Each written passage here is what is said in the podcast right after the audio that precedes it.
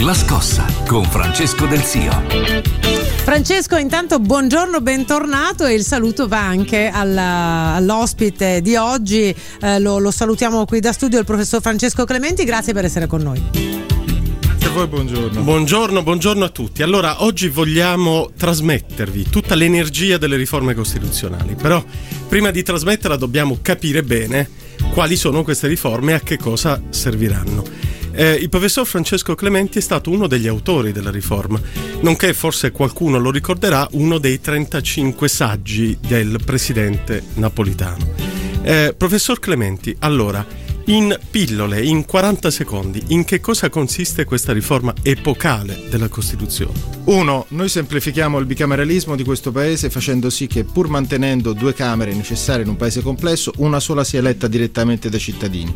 2. Miglioriamo il rapporto fra lo Stato e le Regioni, rendendo le Regioni protagoniste, insieme con in parte anche i Comuni, della legislazione nazionale.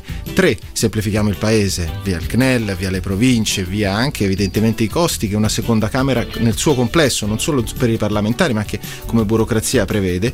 4. Evidentemente manteniamo tutte le garanzie e in qualche modo le alziamo, previste dal Costituente. Alziamo il quorum per il Presidente della Repubblica, miglioriamo il quorum per le elezioni del capo o per l'elezione dei giudici costituzionali e, ultimo ma non ultimo, manteniamo le attuali garanzie riguardo allo scioglimento parlamentare come atto propriamente presidenziale. Allora, questa diventerà nell'estate già e poi nell'autunno con il referendum la grande questione politica del Paese, evidentemente, e nonostante stiamo parlando delle regole del gioco, che quindi dovrebbero riguardare tutti i cittadini e tutte le parti politiche, sul tema delle riforme c'è una spaccatura profondissima in questo momento.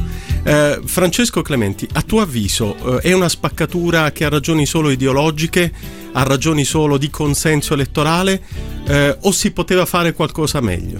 Allora, qui bisogna separare la politica dall'accademia. Se noi ci mettiamo dal lato dell'accademia c'è sempre qualcosa di meglio che si può fare, ma noi ragioniamo nella politica, nel contesto di oggi. Nel contesto di oggi questa è una grandissima occasione per il Paese, che il mondo guarda con grandissima attenzione. Intorno a noi c'è fortissima instabilità politica. Con questa riforma l'Italia conquista quella stabilità, che vuol dire innanzitutto investimenti, vuol dire crescita, vuol dire sviluppo, vuol dire anche una democrazia più semplice e moderna, adeguata al contesto di oggi. E se non ci piace, domani avremo la forza di cambiarla, ma oggi questo è il tempo delle riforme, e questo tempo di riforme ci chiede esattamente quello che il Parlamento ha approvato.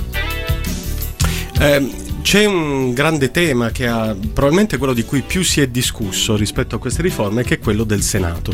Allora, questa è l'occasione giusta per chiarire che il Senato non viene abolito, come pure qualcuno poteva immaginare all'inizio, ma viene trasformato nel suo ruolo, così come avviene peraltro nelle democrazie europee più avanzate con le quali ci confrontiamo.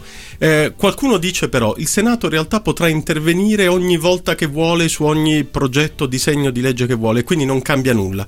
Cerchiamo di far capire a chi ci ascolta come cambia il Senato. Dunque, attenzione, il Senato rimane nella parte in cui si viene a rappresentare i territori di questo Paese, perché questo Paese, da questo punto di vista, ha bisogno anche di un disegno morfologico che lo rappresenti. Certo sia che il Senato non ha più il potere di fiducia, certo sia che il Senato non ha più la possibilità di votare per ultimo il voto di bilancio. Che vuol dire?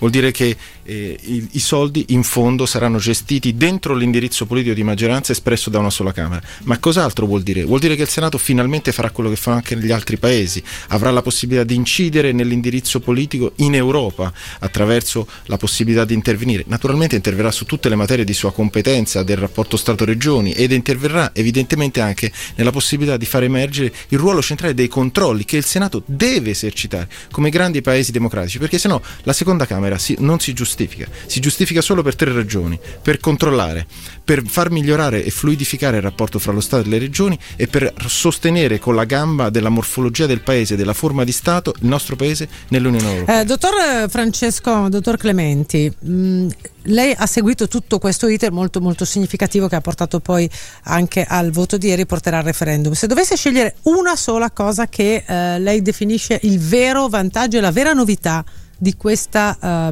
riforma, quale sarebbe? un voto solo di fiducia nel rispetto del voto dei cittadini. Questo fa la differenza oggi nel mondo. Professore, eppure lei sa perfettamente che ci sono critiche legate proprio a questo elemento. Spieghiamo: una sola Camera che esprime il voto di fiducia, come lei ha ovviamente ricordato, ma anche il tutto si sposa con la legge elettorale. La nuova legge elettorale, l'Italicum, secondo alcuni con il doppio turno, porterebbe di fatto a esprimere il voto di fiducia una parte politica espressione di un voto di ampia minoranza. Come risponde a questa critica che, ripetiamo, abbiamo sentito più volte nei mesi? Sì, la critica la conosco bene e credo sia una critica che vive di persone al di fuori della realtà. La realtà prevede questo: i cittadini voteranno, si avrà una maggioranza di soli 25 deputati. Dico soli perché noi conosciamo in questo paese il tasso di trasformismo.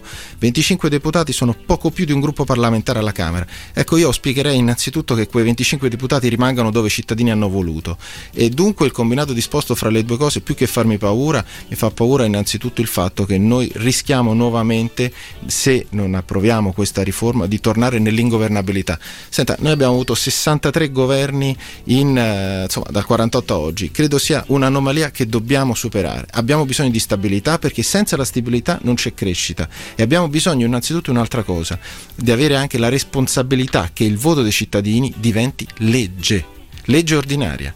Questo è l'indirizzo politico, queste sono le democrazie parlamentari, questo è quello che accade altrove, e speriamo che l'Italia da questo punto di vista decida di cambiare, perché o è ora o non sarà. No, ma non è in discussione il volere e la stabilità, semplicemente ricordavo la critica legata al meccanismo dell'Italicum più che della riforma costituzionale. Le due cose però, se mi permette, sono molto legate, perché noi abbiamo l'instabilità proprio perché abbiamo avuto leggi elettorali incapaci di produrre una maggioranza, e vediamo che gli altri paesi europei sono instabili, penso alla Spagna, penso al Portogallo, penso all'Irlanda, penso addirittura oggi in questo caso per esempio al Belgio, di fronte a leggi elettorali incapaci di garantire la stabilità perché sono incapaci di garantire la maggioranza. Mi dispiace, questa non è una democrazia, quello è stallo, si chiama. Le democrazie che funzionano sono democrazie che rispettano la scelta degli elettori, perché garantiscono le loro scelte attraverso l'indirizzo politico, facendo leggi e approvando provvedimenti. Se questo non è possibile in misura elegante e rispettosa della democrazia, effettivamente quella non è democrazia ma è caos.